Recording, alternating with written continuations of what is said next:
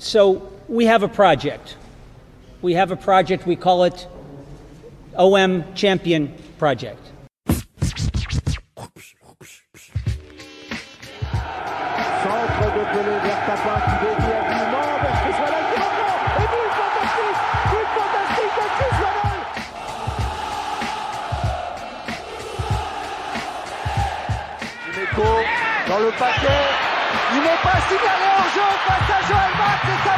Va être le but de Chris Waddle but de Waddle 1-0 pour l'Olympique de Marseille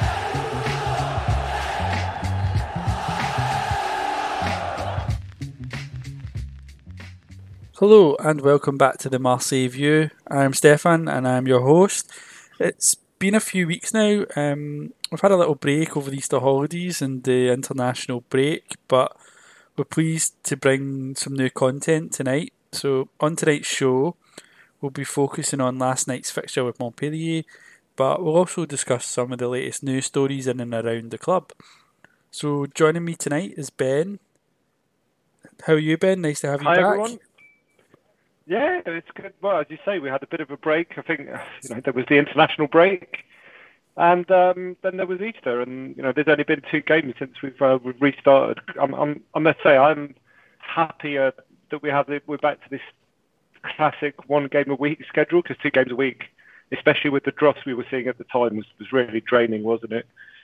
Absolutely, it's quite hard to cover with the pod as well when there's so many games. Uh, I found this earlier on in the season; it was quite difficult when when we were in the Champions League as well, just to keep up every time. You know, we, we did an episode. There was just so many matches. But yeah, the just I'm just to say that I'm so glad the international break was over. It was just like the dullest ten days I can remember for a long time. That's so I just we were talking before we recorded. That's why I was so bored. I was on holiday that week as well, and it was the week of the international break, so it was another thing that I was just like very dull week, nothing to do. But yeah, so um, also actually with us is Kaylee. How are you, Kaylee? Hi, yeah, yeah, I'm good. It's um, it was nice to. It was an eventful match at least last night. So, uh, the Dijon game was a bit more. It was a bit of a. It was boring, really, in comparison, wasn't it? Yeah. So it's it's been quite a while, isn't it, since we last had, had you on? Um, but yeah, Yeah, First nice to have- September, so just been suffering along since then. Really well, nice to have you back with us. nice to meet. So, I guess with further ado, we'll just get started. And um, before we talk about the Montpellier fixture, um, Marseille did return from the international break. I think with a fixture against Dijon. I think it was last Sunday, and that match ended two 0 courtesy of headers from Balerdi and Alvaro. Correct me if my memories um, frazzled, but um, so yeah, just I guess briefly, guys, we'll just do a little have a little chat about that match. Um, what did you make of the Dijon game? I, uh, yeah, I mean we had. So Go ahead, Katie. Go ahead. Sorry, sorry. Yeah, we had so many shots, but I think in, we had some like something close to twenty shots, and about three of them were on target. It was just a bit. I know we won, but it was a bit lackluster, you know. Um, for the like had better possession and stuff like that, but I don't know. A lot of it was sloppy and from from memory anyway. And for a team that is where it is, I, I think we should have won by a lot more. But I don't know. There seems some something lacking in terms of spirit. I, I'm not sure. I can't really pinpoint it, but um, I mean, it was a win, so we can't really complain too much. But yeah, I think it could have been a lot better, you know. That's interesting about the the number of shots. I just don't really remember that much of the game. I, I kind of my memory was that there wasn't a lot. We we can't have had many clear chances, could we? Could we? If I don't really remember, just remember it being a bit of a maybe not the most exciting of our recent games. I don't know. What what have you been like? What what did you think? Well, Katie summed it up. You know, 20 shots, only three on target. That means that a lot of them were wayward. Um, I do remember um, it- we crossed the ball quite a lot. Um, it was quite reminiscent of the Garcia days, where you know the, the the fullbacks were overlapping, crossing into the box, but Milik didn't really have his shooting boots on. Um, Payet and Thauvin, uh, we'll, we'll, we'll analyse them better when we discuss the Montpellier game. But I think they're really struggling to find their, their place in this system, and, and they're, they're they're now doing what Sanson and Rongier are doing, which is running around like busybodies, but not not actually being very productive.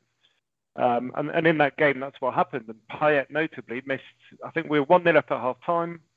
It was one of those where you know that if you don't kill the game off when you're Marseille at the Velodrome, you, you know you're, you're exposed to an equaliser. Um, and Dijon started having chances, but before that, Payet had, I think he had two clear opportunities on goal, and he just shinned both of them, completely mishit them.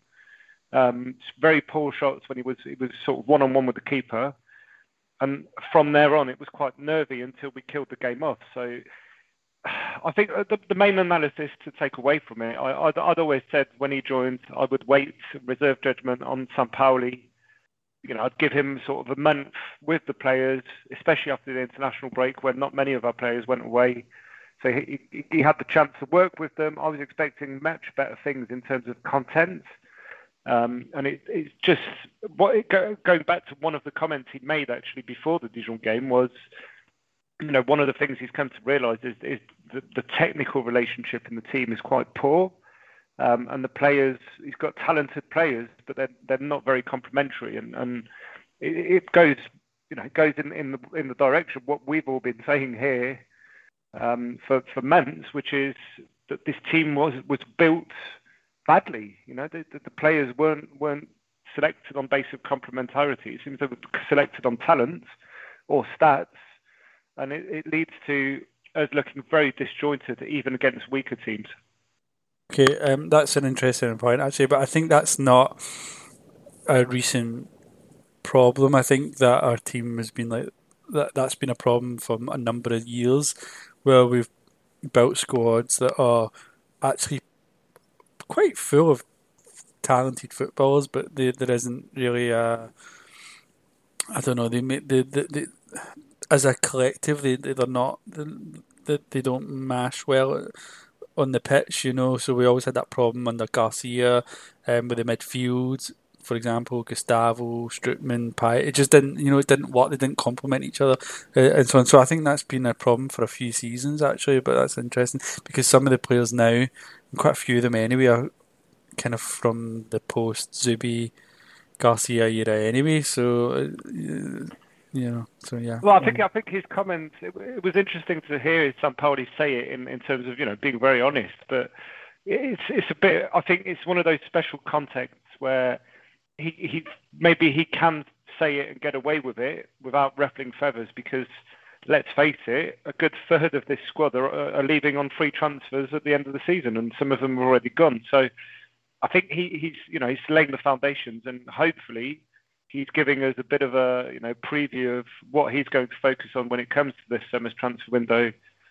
Obviously, depending on what funds we have, he's he's going to try and make sure he fixes the balance. Hopefully, I think we're kind of going off topic a bit, but we can probably pick up some of this stuff maybe later on. Actually, I guess I don't really have anything else to say about Dijon. To be honest, I think like the as you guys said, um, not really much like happening.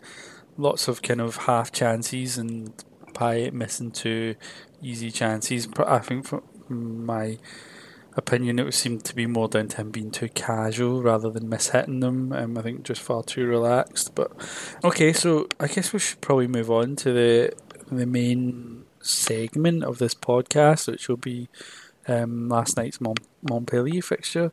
So we went into this game. I don't know. I'd like to say we were like riding high because although we obviously had the three points last weekend against Dijon. You know, if we've kind of quite cleverly um, just left this one out, but right before the international break, we were absolutely battered, weren't we, by Nice? So we're, we're clearly still a team in transition. Um, so I can't, I, I wouldn't say we went into the game full of confidence as such, but um, in yeah, I would say that Montpellier was always going to be a difficult game, but um, Anyway, so last night's fixture ended 3 3, and it was a very like topsy turvy game. You know, we were down, then we were up, and then we were down, you know, um, sorry, and then sorry, and then we lost the lead and, and so on. So it kind of like went back and forth, um, with quite a bit of drama at the end. Um, so guys, yeah, just again, just like a general summary first. Like, what what did you make of last night's game? It's quite. I thought it was quite an exciting game, wouldn't wouldn't you say? Yeah, I, I thought it was an exciting game, but I think a lot of, uh, not just this season, let's be honest, but um, I think the overriding thing that came across again is the the ill discipline, the lack of discipline, especially defensively yesterday from from the get go, the gaps that were opening up for Delort and and um, it, it was just it was unbelievable at times, almost calamitous. Like um, and yeah, you always feel at the minute like um, there's a red card waiting to happen. There's a lot of petulance, like Balerdi in particular, Thauvin, mainly at the start of the first half, like just doing petulant things and, and breaking the game up, lack of concentration. It's it's quite unusual in a game to concede a goal like less than a minute from kickoff, and then in the second half it was something like two minutes from the kickoff, and I'm I'm finding it really frustrating at the minute. I thought maybe that would be getting ironed out, but I, I felt like it wasn't really. Um, I think it was for all of them as well, not just those players I, I pointed out, but um, just especially defensively, you know. Yeah, absolutely, and I think um, we kind of knew because we've had such a bad discipline disciplinary record all season. But we knew with that that referee, didn't we, last night that that it, it was the writing was on the wall that we would probably get someone sent off. I think he's had quite a few red cards. He's he's he's dished out throughout the season. Um, so yeah, um, but yeah, you're I, I absolutely agree. Like we we do we just look quite all over the place, um, particularly defensively, um, both with discipline but also with um, just like awareness, you know, like and organisation and and stuff. We just look very like kind of disoriented actually I, I would say. Um, yeah um, Ben what about you? What sorry sorry Kaylee you got something? Yeah. Yeah sorry I was just, I was just going to add as well like defense like the high line at times were caught out quite a lot of times it looked like they could have scored more. I don't know if maybe it's a tactical thing or just something's not sitting right for some of them, especially at the back. Gonzalez, uh, uh, yeah, especially it was. It, every time they attacked, you thought maybe something would happen. You know, I know the game itself was frantic, but yeah, it's just really frustrating, isn't it? Yeah, definitely. I think. Um, yeah, that like the gaps, uh, as you said, defensively, and it's always like the the balls over the top. The two the, the two goals actually, the first two goals Montpellier scored, they were balls over the head, over and our sort of over over the head of our back line, and they were they're so high up that they're getting caught out. And actually, I think the second one, particularly Caleta-Car, is just like ball watching. He's just watching it kind of come over him. Um, yeah, they just don't look like they're used to that kind of system yet, or I don't know. It's a it's a weird one that I think Balerdi for me. I don't know about you guys, but I thought Balerdi looks like he's a, although his performances aren't perfect and he makes a lot of errors, but he looks more comfortable in the tactical setup uh, than the other two. The other two look like they've been used to playing together a particular way. And now suddenly they're they've been asked to do it differently, and they just don't really know how to respond to it. And I don't know.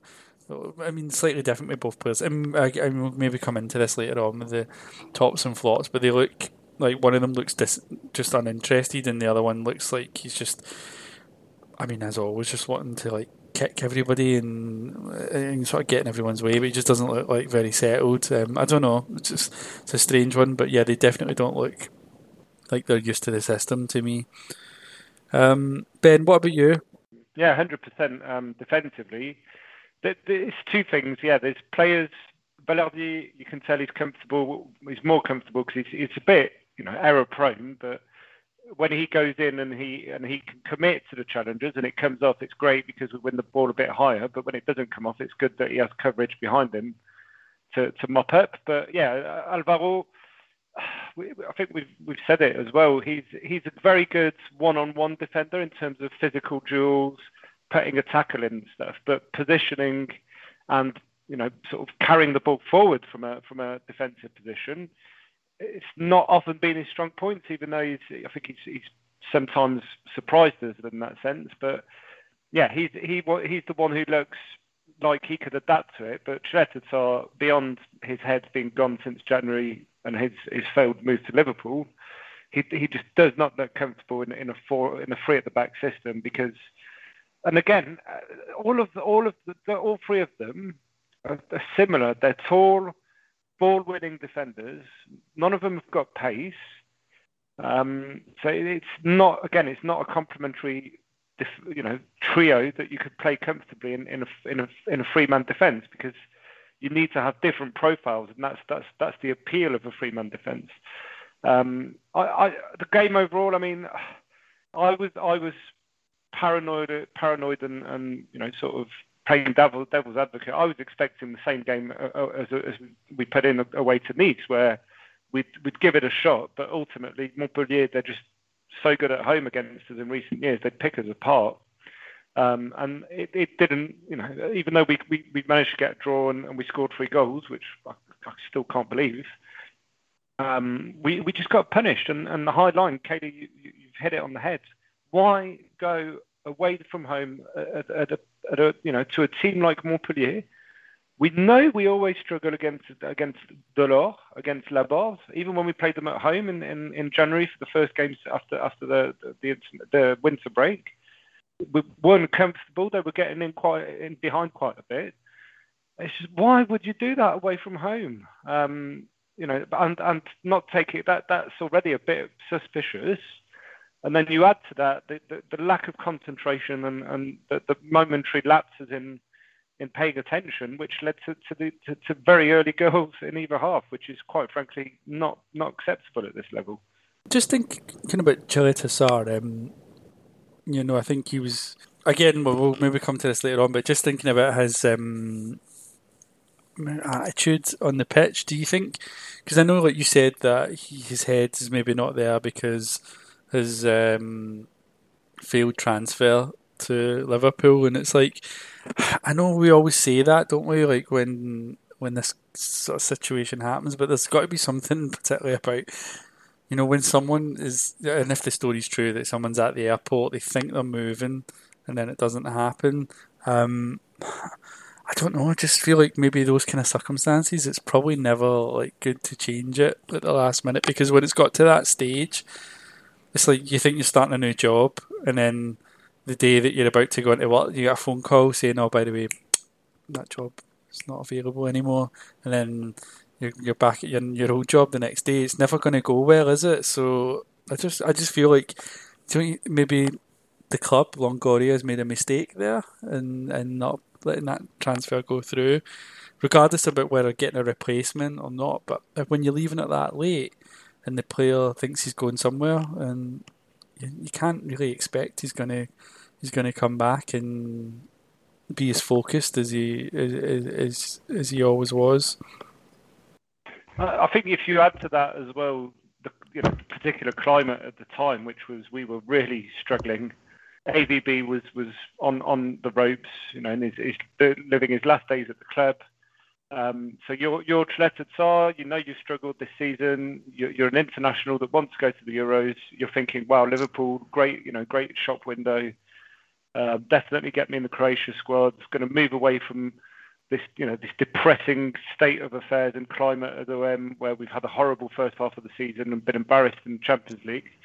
Go to Liverpool, that sadly haven't done much better since then um, in terms of league form, but maybe they would have done with him at the back with all their injury problems. Who knows? Yeah, it's it's it's both things, isn't it? Not only not not starting the new job, but then, but then you're just realizing, oh fuck, I've got to go back to training with the miserable, you know, miserable squad and, and a miserable fan base, and what's the fucking point? Sadly. On the subject of Caleta-Car, might as well talk about his sending off. Um, I've heard a few people with some different, for me anyway, surprisingly, a few, people with some different views on whether or not that should have been a red card.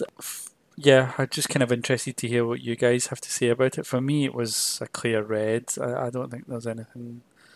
I don't think I had any doubts about it because it just looked so aggressive. Although Um, I don't think he injures the, you know, there's any like serious harm to the player, but it's just the intent and the need, whether it's it's needed in that moment as well. I don't think there's any real threat for why from the player that he needs to go in so forcefully. So yeah, I don't know. What do you guys make of it? Do you think it was a red card? Uh, I, to be honest, I'm watching it. I, I know there's a difference between the, the officiating in the Premier League and the um, Ligue 1, but um, the, the, he's de- he's definitely got intent. The the way he he brings his leg up, but in reality, his his foot's not planted. He hasn't particularly done it powerfully. He's he's basically came out and tapped him on the foot. I, at the time, I thought it was harsh, but he at the same time he deserves a red card for stupidity because it's, it's a stu- it's a it's a stupid thing to do, and you and you could see on his face like, yeah, he had the intent. To, it was just again ill discipline, petulance, and it, it's cost him. But I did I, I don't know. I still think a yellow could have been reasonable as well, but I understand the red at the same time. I, I yeah, I agree. In the Premier League, you you probably get a, a yellow for that.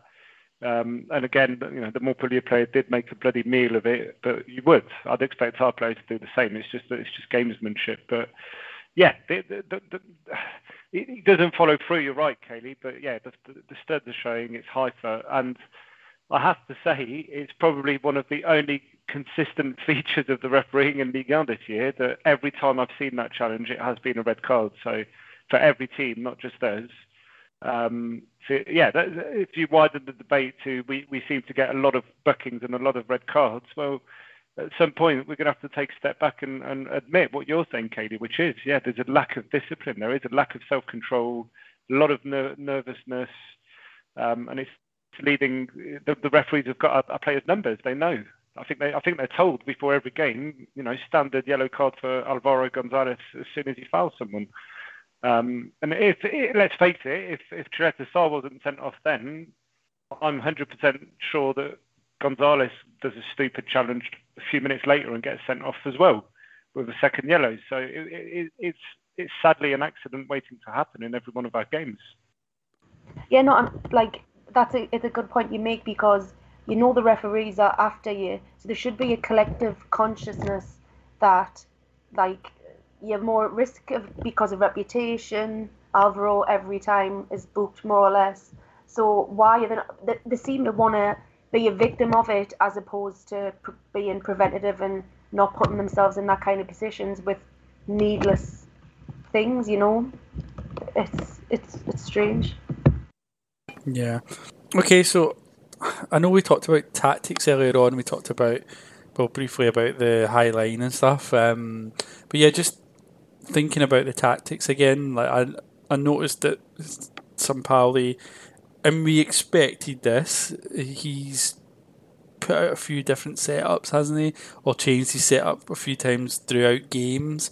So he doesn't seem to be really fixed on any particular formation, and I think he said that as well, hasn't he? But this one we saw a three four three, more or less, didn't we? From at least to start off with, and for much of the game. Um, and uh, there was kind of similar setup against Dijon, wasn't it? And that, that we saw in the the four man midfield, we see like Luis Henrique's playing as a kind of left wing back, you can call it that. Yeah, do you think this is a good setup for this squad? Um, yeah, and how did it look yesterday?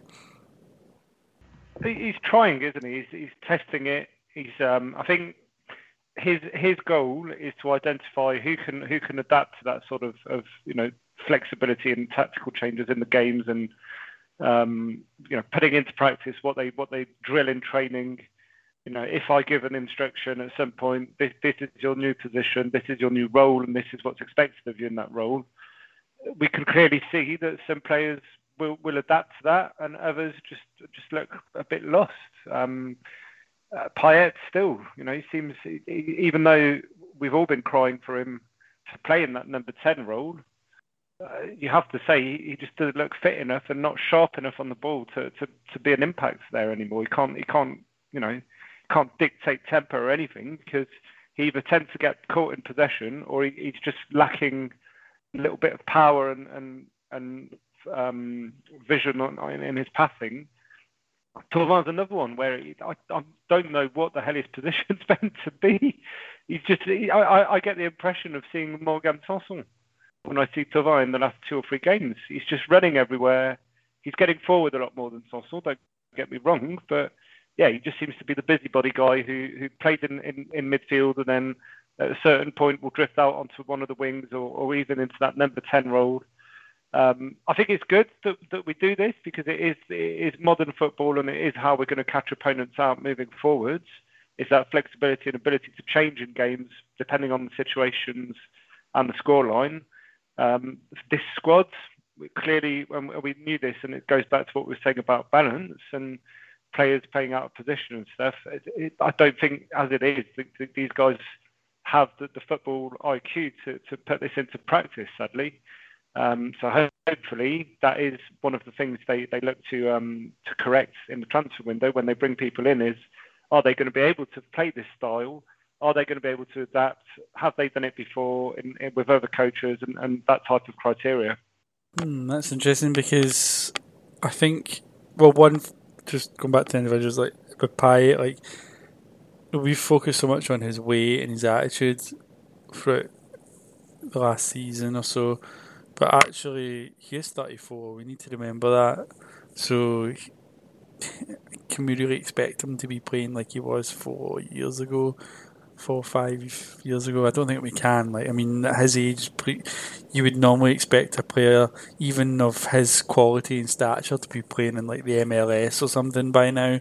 So maybe it's just one season too many for him to, you know, for us to expect him to be able to assume a important role like a number ten in your starting eleven for a team like Marseille. I think it's probably he's past well, the, the bigger issue, yeah, the bigger issue is that we, you know, if he was coming on off the bench or we were playing him fifty percent of the time, maybe that would help him physically and, and with his, you know, with his with his um, managing his his fitness and managing his energy and all of that and being sharper, but.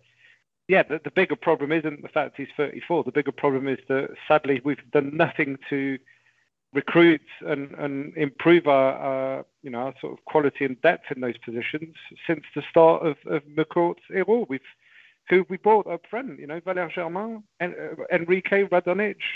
None of them are good enough to, to be on the, on the team sheet ahead of a, a name like Dimitri Payet, sadly. And that's the bigger problem is that we've not addressed this, and we are wholly dependent on him to pull it out of the bag, which he, he can't do anymore. Yeah, and it's not even that you're necessarily going to have anyone who's going to be better than him on the bench, but you want to have other players that can play his role. And the only player that we've got that could probably play that kind of role is Kawi, I would imagine, and he's obviously not at that level. And as, as you said, um, the McCourt, you know, they didn't really address that issue. In fact, I actually don't think it was an issue initially. I think initially we had, when they first came in, we had uh, Cabella and Alessandrini, who were useful players in that kind of way, attacking midfielders that could play across the those sort of three positions, the ten, or they're on the right wing or the left wing. They were quite versatile. Um, whether or not you think they were out, you know, were outstanding or not is I'm not, I'm not yeah that's fair enough. I'm not saying that they're necessarily at the level of Payet, but they certainly were good options, I think, to come off the bench, and we don't really have anyone that's creative since that. Well, they, yeah, they were better than Radonjic and, and Henrique's. You know, I think he's coming on nicely now, and we'll see what he can do. But yeah, certainly those two had a much bigger impact during their time at the club than Radonjic and, and Henrique.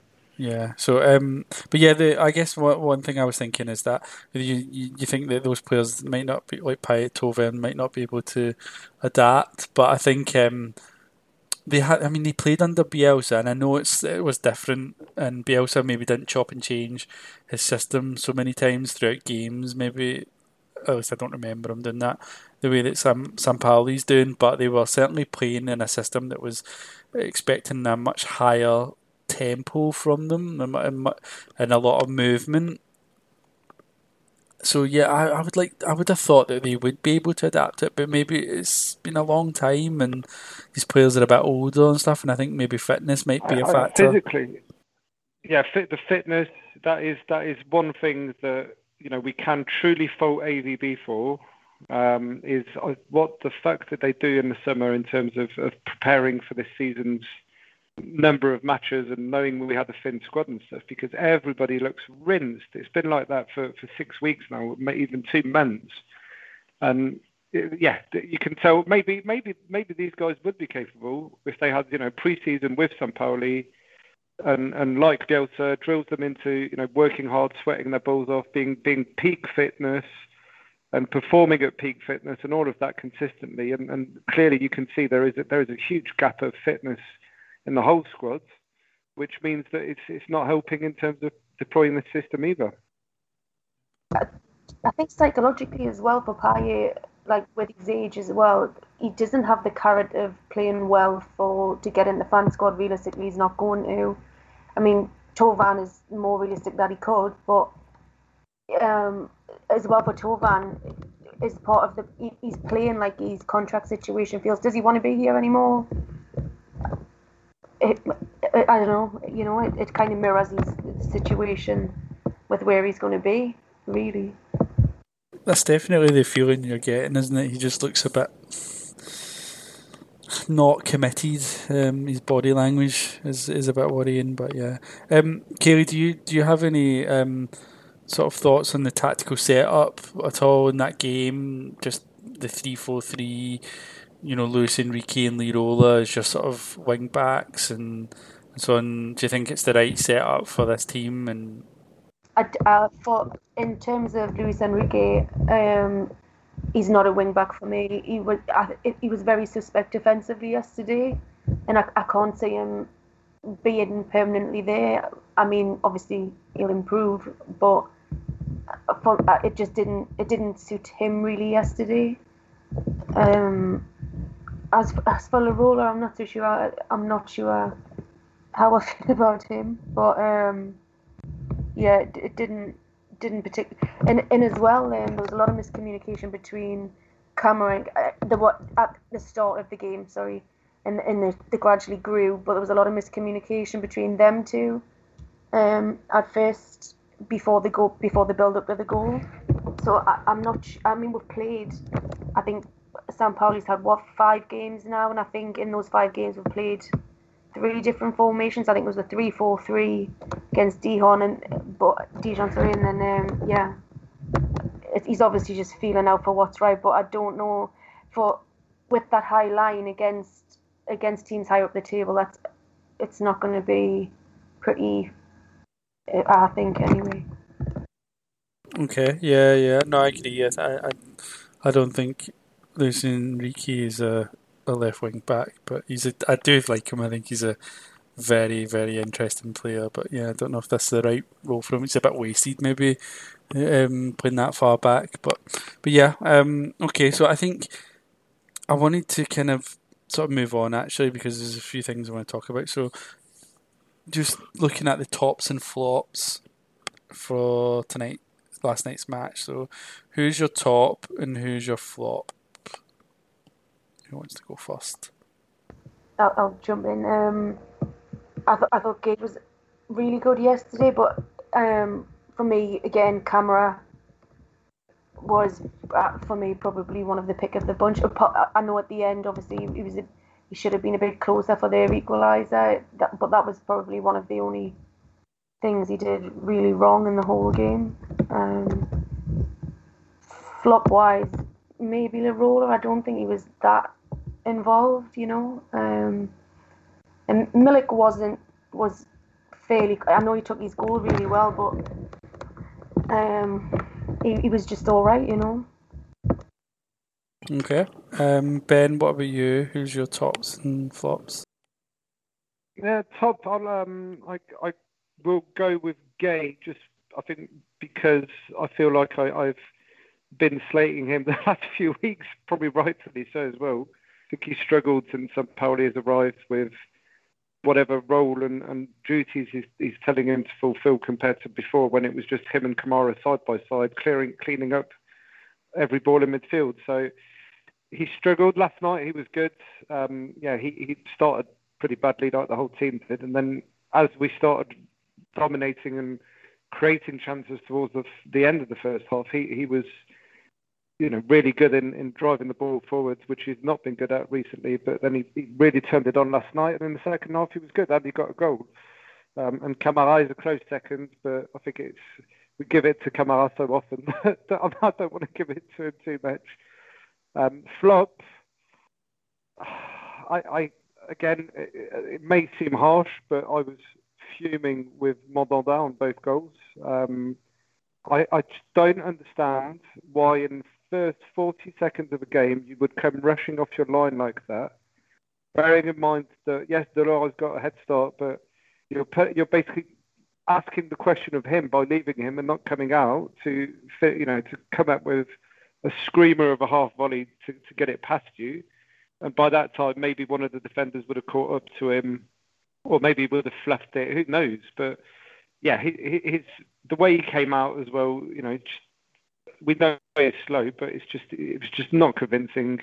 Delort had all the time in the world, and, and his body position when he did get to him was just no, you know, not enough to, to protect the goal. And then on the second goal, the same, you know, a bit slow off his line and, and just between his legs, and it's like, oh mate, you know, he pulled off only one good save in the whole game. Um, every shot before that was goal from Montpellier. So, and and his clearances and stuff were just quite poor. I think he's hate to say it, but he's done.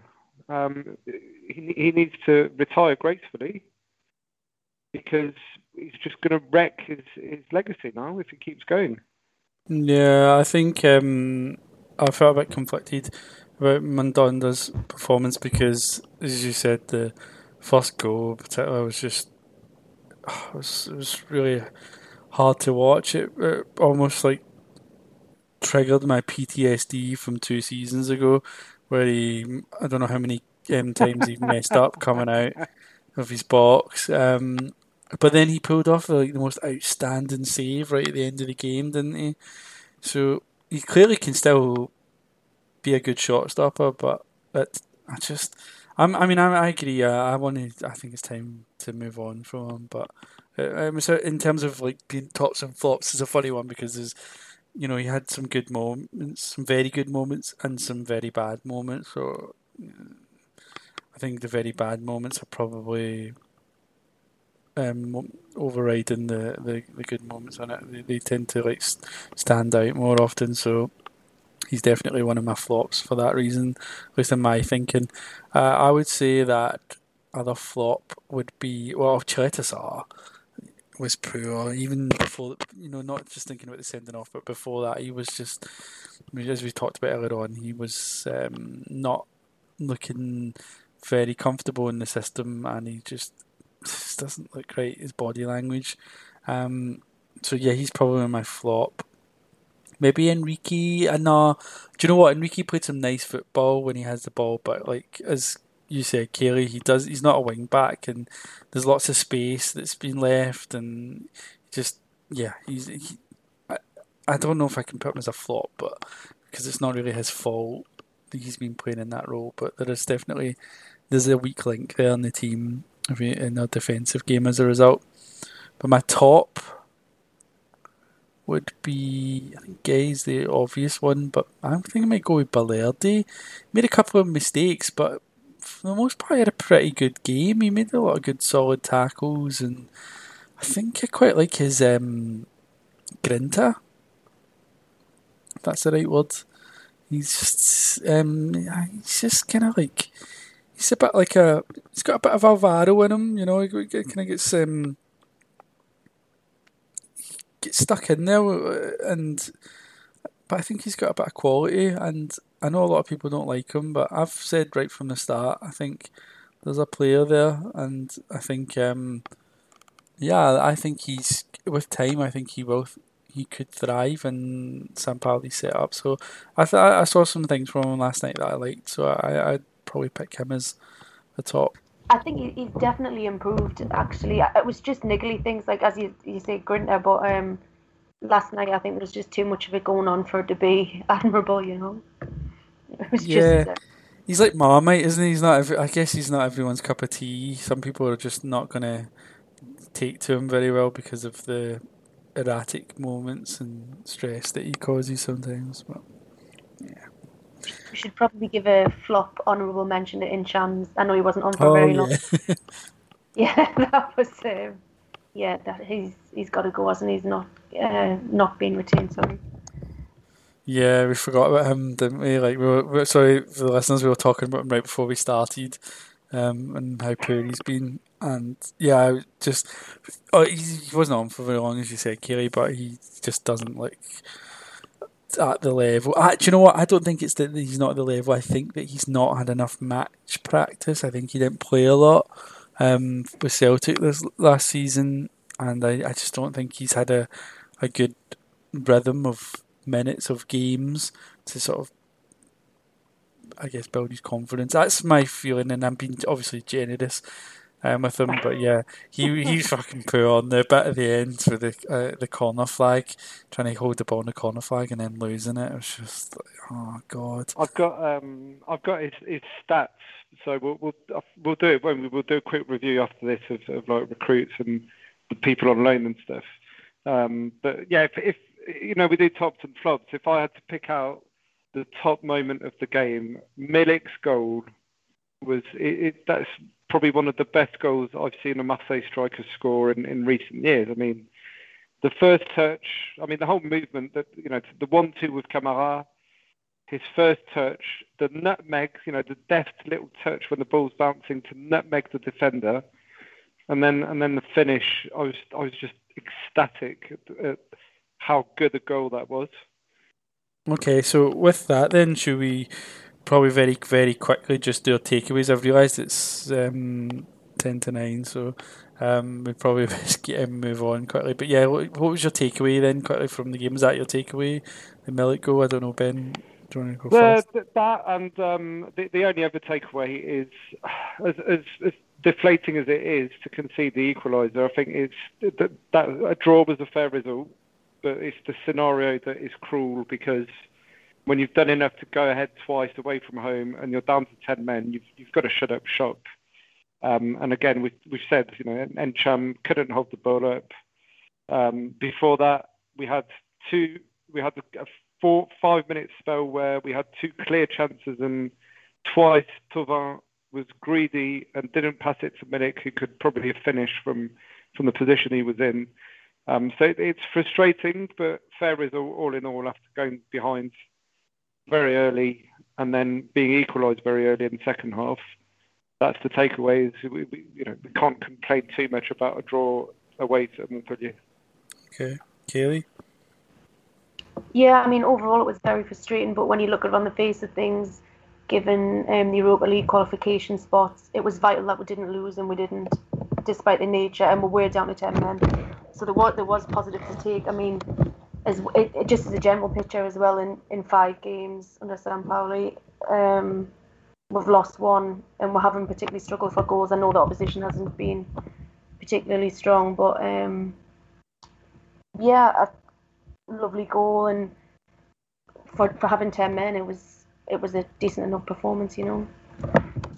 Yeah, I would I would agree with that. Yeah, um, I think for me it was um, just, and it was only moments, but I think for me my takeaway is that there's the signs of something to be, ex- I say excited, but optimistic about for next season. Some some nice moves, some nice passing, some nice kind of triangles and moments, particularly the the Gueye goal, for example. Just there's there's some things there that are kind of coming together, and I think that um, when things settle down and and in the summer we kind of have a the benefits of the pre-season and uh, and also like just hopefully the manager being able to pick his squad and bring the kind of players in that he needs to, to play the kind of football he wants. So I think maybe next season we might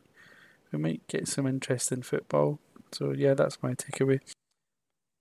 I, I do. Um, so I do, I do have to give Hadi a shout out for Perrin because he, he, he has been going on about Perrin for months.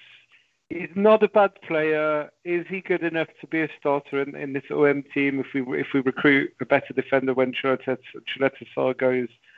And and if Balerdi stays, I don't know. But kudos to Hadi, who's always believed in the lad, and he, he got his goal, and um, he was quite good actually. When he when he, after after the goal, he was one of the better defenders um, when we were down to ten men. So fair play. Yeah. Yeah. Sorry. Yeah, I was just going to say, I, I think he's an adequate squad player, really, regardless of what happens with So um, I, I, I think he's got potential, but yeah, sometimes he's not great, is he? Do you know what, Kaylee? Um, I had to say it, but he's he reminds me of quite a few defenders I've seen at Newcastle United over the years. He's got Newcastle potential. Um, big oh, lanky donkey in the making. He's got he's got some Stephen Taylor in him, hasn't he? exactly what I was thinking. Yeah, exactly. yeah. That was the one I was thinking, but yeah, he's got he's got that sort of. Um, vibe about him. He, you know, he can do a good job, but you can see if we played him more, we'd probably see quite a few um, horrific errors. I think he's good. I think they're in there. They've, they've just just not had enough minutes to show them. But yeah, so um, anyway, let's let's move on from this game because we're going to run out of time. So there was a, a few um, news stories in the last week. The first one was about Sampaoli's training session. So there was a story in the Keep um, saying that some of the players weren't happy with the new training methods. Um, sorry. And um, yeah, I, I, guess it's not really surprising for us because we've thought for a long time that maybe the training at the club has been a little bit um, lackluster. That some of the players' attitudes seem a bit kind of lackadaisical. Um, they're not very fit, as we see in games, and so we've had concerns for a while. We've seen comments that players have made when they've left as well, comparing it to their new clubs.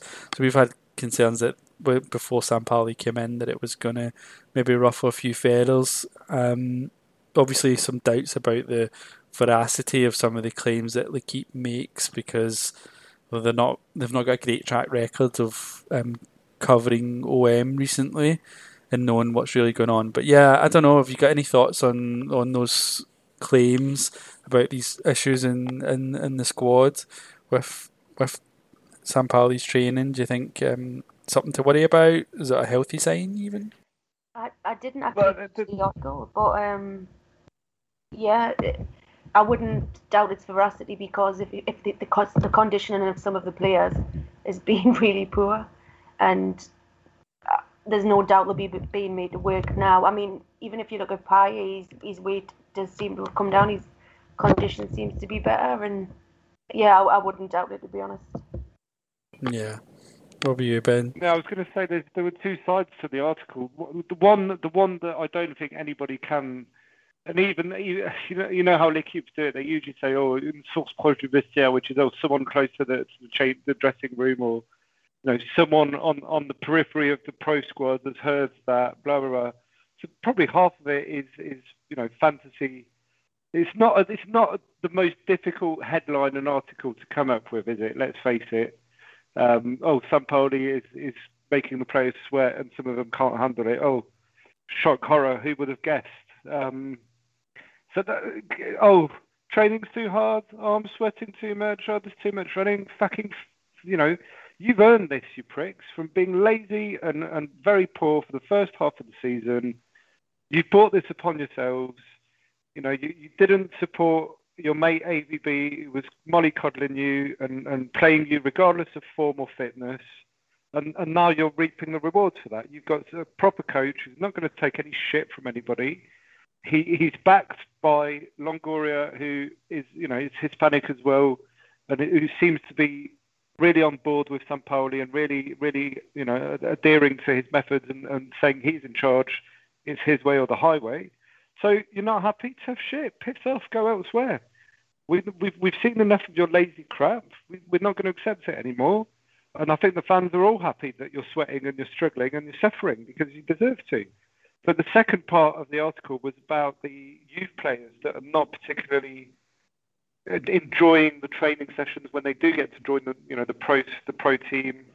um, and that they they some of them were being made, used as makeshift, um, you know, sort of um, flags almost for players, to, pro players to dribble around, and all they were doing was um, doing really really shit drills and, and complaining that they weren't being given chance to actually participate and stuff like that. And less than two hours later, after that was published, quite a few people who were agents of youth players in, in the UN team came out and said this is absolute bollocks.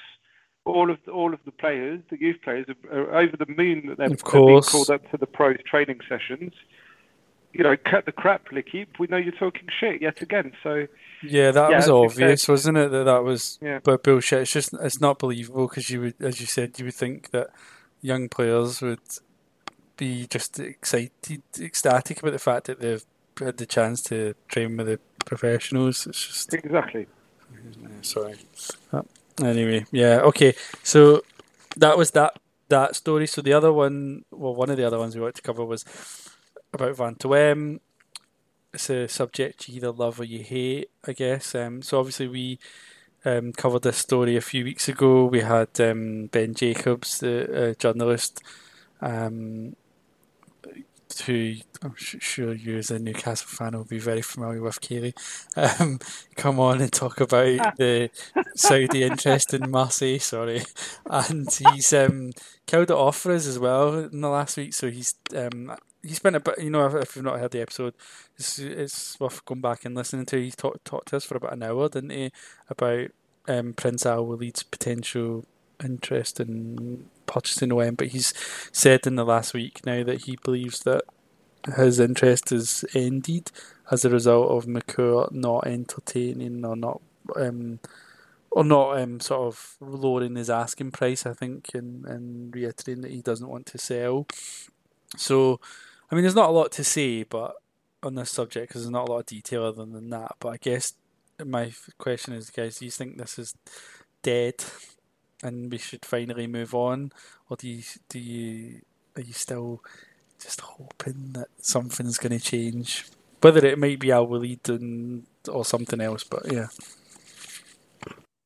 Yeah, um, as you can imagine, I'm kind of I'm a year deep into Saudi takeover talks between the two clubs, but um, I, I, to be honest, I didn't get my hopes up on it on it anyway because I do believe that he does want that 600 million or whatever amount is tied into the club, and realistically, in this climate, who, who is going to pay? There's also other difficulties in terms of what we've seen happening in the Premier League is that um, obviously, Paris are in the league, Qatar backs it. I've always maintained the position that it'll be more difficult to buy a club in France and than it would be in, say, Italy. And um, there's obviously rumoured interest in Inter Milan. Um, I mean, my personal standpoint is that I don't want Saudi investment, but the reality is that's the type of investment you need to compete with the likes of Paris, and and that's that's a reality, isn't it? But um, yeah, I, I don't I don't think it's happening. I, I, I never really did for those reasons I've just cited. Really. Yeah, that's uh, that's probably the right response to that question. Um, what about you, Ben? What, what are you? Is it dead for you? Uh, well, we, we don't know, do we? I mean, Ben Jacobs says one thing, and then less than three hours later, Vizerian has um, gone on some some YouTube video, something where someone asked him about what do you think of Ben Jacobs, and he was like, no, you know, forget him. You know, he's, he's useless. He's been wrong from the start. So you've got you, you're going to have two camps. Whatever happens, if and when it does happen, whether it's now or in or in five years' time, the same people will come up and say, "See, told you so," blah blah blah. So you can't you can't win, and there's no getting away from it. This topic is going to be ongoing for, for months and years to come if it doesn't happen in the time frame people have said. But the, the latest non-official stuff was the you know the, the rumored 300 million transfer kitty for this this summer, um, and and those people that were spreading that. Um, I think it was on another podcast. Um, you know, they were adamant that everything would get sorted and announced and officialised in, in May.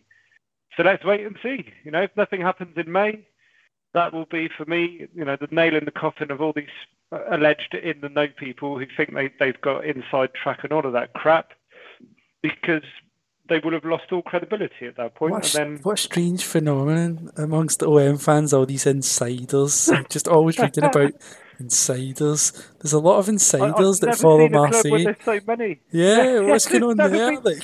the, the, the, only club in the world that has 200 insiders that know. Yeah, like the fans seem to know more than the press. it's ridiculous, isn't it? Very strange. Um, yeah. Uh, so yeah, that was that story. So the other one, to last one, I think that we're going to. Oh well, actually, sorry, was was about transfers, really. I guess wasn't it? So we were we were going to talk about one the fact that Milik. Um, there's been a lot of interest in him from Italy. So the but the, what we're told is that there's some sort of um, obligatory purchase option. I think on his loan that um, I think we can buy him for like 12 or 13 million euros, but there's also rumours that there might be an agreement to sell him in the summer if we don't qualify for the Champions League, which obviously we're not going to. Um, and there's been quotes of, I think, around 15 million euros, like a, he would be sold for 15 million euros if such an offer comes in. And yeah, certain clubs, as that were linked with him before he came to us, Juventus mainly. I think possibly Atletico Madrid maybe as well. Uh, interested in him. Juventus one keeps coming up and up, coming back and back. So it's it's kind of he's made some comments himself that don't sound too hopeful from an OM fan's point of view. So it's yeah, I guess it's looking like he's going to go, isn't it? It's such a it's such a um, strange scenario. I don't. It's it's really head scratching. Like why get someone in like that and with a obligatory purchase agreement and then more or less, you know, say that you'll have to sell them in the summer if we don't get Champions League because it's been glaringly obvious for a long time that we're not going to get that. So, yeah, I think those above need to be looked at for this one. It's really strange. Yeah, even even at the time we signed him, we were already six points or seven points off off third. so it was wishful thinking because it took so long, didn't it? We were linked with him pretty early, and then it took like three weeks to get the deal over the line. Um, it's not surprising. Look, Juventus wanted him last summer. Napoli, point blank, as they've been doing for years, refused to sell to, to Juventus. There were rumours that he tried to force the move through and, and had been a bit dodgy, and, and as a result had refused to extend his deal with Napoli, which led to he would never have come if that hadn't have happened because it led to him rotting in the reserves for six months whilst running down the final year of his deal because the Napoli president, De Laurentiis, is no pushover and just wasn't accepting him going to Juventus, whatever happened. So that move was never going to be possible directly. So we were the intermediaries, and Longoria has worked at Juventus. He's, he's, probably still got mates there. We still we saw the dodgy Ake um, Tongya swap, which didn't make much sense to any of us. Which why the fuck would would the club like Juventus want Marley Ake? But they've got him, and apparently he's showing some promise. Who knows? Maybe it was the wrong environment, like Maxime Lopez, who's done quite well in Italy. Milik is it is what it is. It's just disappointing that, like Balotelli, and never, you know, pseudo top striker, um, top ten in Europe potentially, um, is used as, as, a, as a sort of rehabilitation program or rehabilitation spa for six months. Um, to be fair, I think he's much better than Balotelli was when he played for us, but at least he's banging in goals and we can tell he's a proper, proper player. He's someone who will have a good career after him, but it's just frustrating yet again that why why do that for six months? Might as well get no no one in and, and splash proper money in the summer with someone who's who's going to want to be here for the long term, rather than get in some, you know, some temp effectively. Mm, I, yeah, I mean, firstly, I, I, I'm, I agree with you, Kiri. I just, I don't think we should have signed him if it wasn't going to be a long term thing. I, I, I, I'm not I'm not in favour of those kind of deals. Like we didn't need it. Like we weren't getting in Europe. It was already looking dead by that point. It's not like we were signing Messi for six months, you know. Um, so yeah, I, don't see the point in it personally. Um, and it does, it, as you said, Ben, it does kind of remind us a bit about the Balotelli deal, um, in and out, you know, and It's just it's a bit disappointing. I'm personally one of the ones that still thinks that we made a mistake not signing Balotelli should we have seen him? I mean, he did crap after he left us, didn't he? But I like. I thought he was good. You know, um, I, I do. I do think but he's a good player, we, we and I think we, sh- we should have signed him like a year yeah, or two before we did, before. didn't we? But yeah, or even before that. Yeah, but, the summer. Yeah, the summer before is when we were linked with him because he only had uh, a year left on his knee but, still, and that was when we were linked with him, and it just didn't happen. And then we yeah. got Benedetto. yeah, and um, I mean, I'm, I'm, I know like this. A lot of people won't agree with this, but for me, Balotelli is probably the most talented striker we've had since Drogba. Um, I mean, I do, I did, I was a big fan of Loic Remy when he was at Marseille, but in terms of pure ability, and even you could see it when he came in the first few games. Like, first, um, just score when he wants to score. Like he was, but anyway, I, Milik's a great player, but um, I mean, I think he's a little bit overrated by a lot of Marseille fans. Personally, I think at times in the game he looks a bit slow and clunky for me, and um, I, I get, I, but I, I, I see that he's got quality, but I just, I don't actually know if he's the right player for the kind of football that we're playing. No, I would prefer someone who's a bit pacey and a bit more. I know he's quite mobile, but I would prefer someone who gets around a lot more than him, and, and doesn't necessarily have to be an out, you know, a, a, a refined striker, you know, a perfect finisher, but someone who a forward who's um, just got a lot of energy and and really good movement. Uh, you know, I I keep saying, don't I, that I, am a big fan of Darwin Nunez that we never signed last summer, and I know he doesn't score a lot of goals yet, but I think they're coming. Um, and I, I think that's the kind of player that we need up front. I'm not not that we're going to sign him. Obviously, he's out of reach, but someone of that kind of style, someone who's really mobile, got pace, can play out slightly drifting out to the wing, but in through the centre. But he's got power. He's got you know that whole package. He just terrorises defences with his um, power and pace and and, and uh, uh, yes, just someone who really contributes to the play.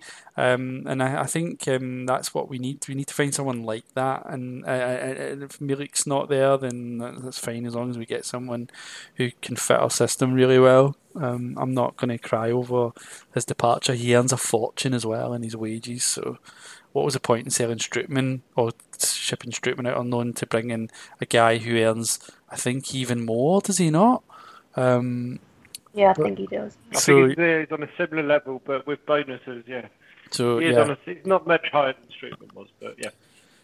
Yeah. So um, we we said that we would try and look through the the the the deals, the or the other players that were that came to us, the signings that were unknown, that whether or not they would stay. So I suppose we could just do a quick, very like year nay thing with them. So we've done Milik, I suppose. Um, Ntcham. Is he going to stay or go in the summer? I think I think the stories we've seen. So the, the, the whole topic is that the last ten days, it's come out that apparently Longoria is, is, would prefer to try and seek extending the loans for the and Balerdi rather than, than paying the asking price that's been agreed because it is quite high for both of them, um, and we can't afford both of them oh, we can't probably afford one of them, but in any case, it just seems very high price tags for, for players that have not proven much in, in football apart from this season. Um, but yeah, Ntcham, the, the, the, the rumour with Ntcham is that he he's doing he's you know convinced and telling everybody that wants to hear it that he wants to stay at OM beyond beyond this summer. And it's like, mate, we don't fucking want you. You're shit. You are shit. His stats, he's got the record in Ligue 1 in, so in French football, since he's arrived, he's the only player to have been subbed off more than twice at half time of a game. I mean, think about it, it's quite an achievement when he's only been here for like 10, 15 games. He's, he's been subbed off at half time in three of them, including fucking Canet amateurs in the, in the French Cup. And it's like the guy, he's just not mobile. I, I just I just can't describe what he, what he does when he comes on. He's, he's the most useless signing I've ever seen. Uh, well, not ever, but it's just how can you be that poor? How can you be that poor when you're, you're taking a huge step up and we're doing you a huge favour by bringing you in when you you know you're rotting on the bench at Celtic? And we bring you in, and, and you're not even, you know, he must, he can't be trying that hard in training if he's not starting. And Larguet gave him a few minutes, but he even Larguet was subbing him off. So if Larguet thinks you're shit, you must be bad. Um, I, I just don't know what else to say. so, what do you think about the others, like Cuisance, Balerdi, Lirola? Do you think the, those deals should be extended? Kaylee, what, what's your thoughts? To be honest, um, Milik's a bit different, obviously, but we've covered him. But I would probably keep Balerdi, but Lirola for me is a bit meh. I'm, I don't really have a great opinion on him. I think we could get somebody better. Um, but obviously, Ntcham, uh, the only thing to say on him is it's obvious why he was the straw that broke AVB's back. Really, he's been dreadful. I quite like Lirola actually. I, I think he's really interesting going forward. He can't defend very well, but I, I don't know. I, I just enjoy watching him play. Um, I'm kind of if um if if push came to shove, Steph, because I think you commented on this last this week on Twitter. If it was a choice between him for renegotiated nine or ten million or Centonze from Metz for five or six, who would you prefer? Oh, um, I really like what I've seen of Centonze, and but I would prefer him as a Sakai replacement personally. I think if you've got someone like Lirola in the squad, you need um, your backup or alternative right back to be someone who's a bit more defensive, preferably someone who's versatile as well. I think he's just perfect for that. He probably right. I think he can play left as well. Can he not? He, yeah, I, I really like him. Um, I think, I, I, like I said, I like Lirola. I think he, he he really adds a lot in his attacking game. But Centonze is a, a really good player to have. Um, it'd be good to have the two of them for me. Um, I think I believe you need two good fullbacks at each each position, so um, have them fight it out. They offer different things. Um, yeah, I don't think the Lirola's um, offensive qualities, which obviously he has, outweigh what he doesn't give defensively, and obviously you need that against the better teams. This is a reality. I mean, I, I don't really dislike him or anything. I'm just neither here nor there with him. Yeah, yeah. Um, what about Cuisance? Anyone got thoughts about Cuisance? Same. I mean, if you can uh, extend his loan for another year, I'd be more up for doing that and then trying to get him for 10 or 12 next summer if he, if he confirms next year. Um, but again, um, you know, he had two great appearances, cameo appearances, him and Henrique, a couple of goals in, in two games in a row. But after the international break, he, he, barely played against Dijon, he barely played against Montpellier.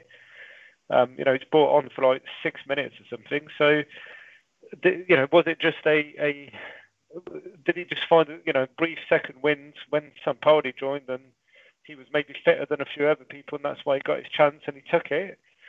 I don't know. We, I, would want to see more from him rather than if we stupidly somehow have the money and we go, we decide to spend 18 million on on Cuisance alone. I'll be fuming yeah, it would be much more sensible to take him on a loan option because he just he hasn't shown enough. And as you say, he there's obviously been a reason why he hasn't been that involved, and he's getting cameos here and there.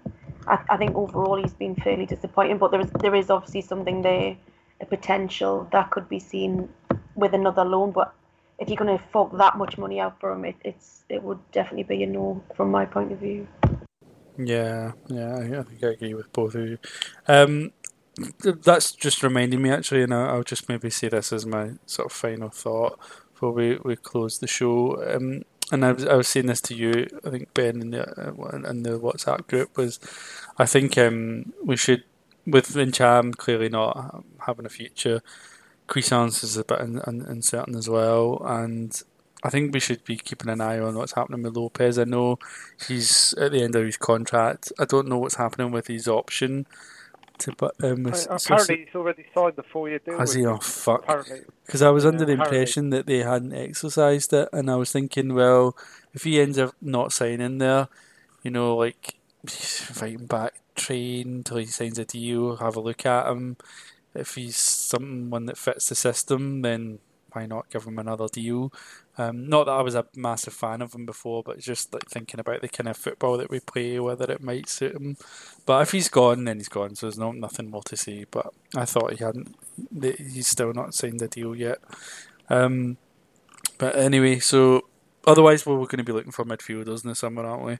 Um, but yeah, I think that's probably it for tonight. I think we covered a lot. Um, yeah, so it's good to be back. Um, thanks very much, guys, for, for taking part. Cool, thanks, guys. Yeah, pleasure. Take care, everyone. Speak next time. Yeah. Um, so th- yeah, thanks everyone for listening, and um, yeah, um, don't forget to rate, review, and subscribe to us on i Apple Podcasts. Thank you.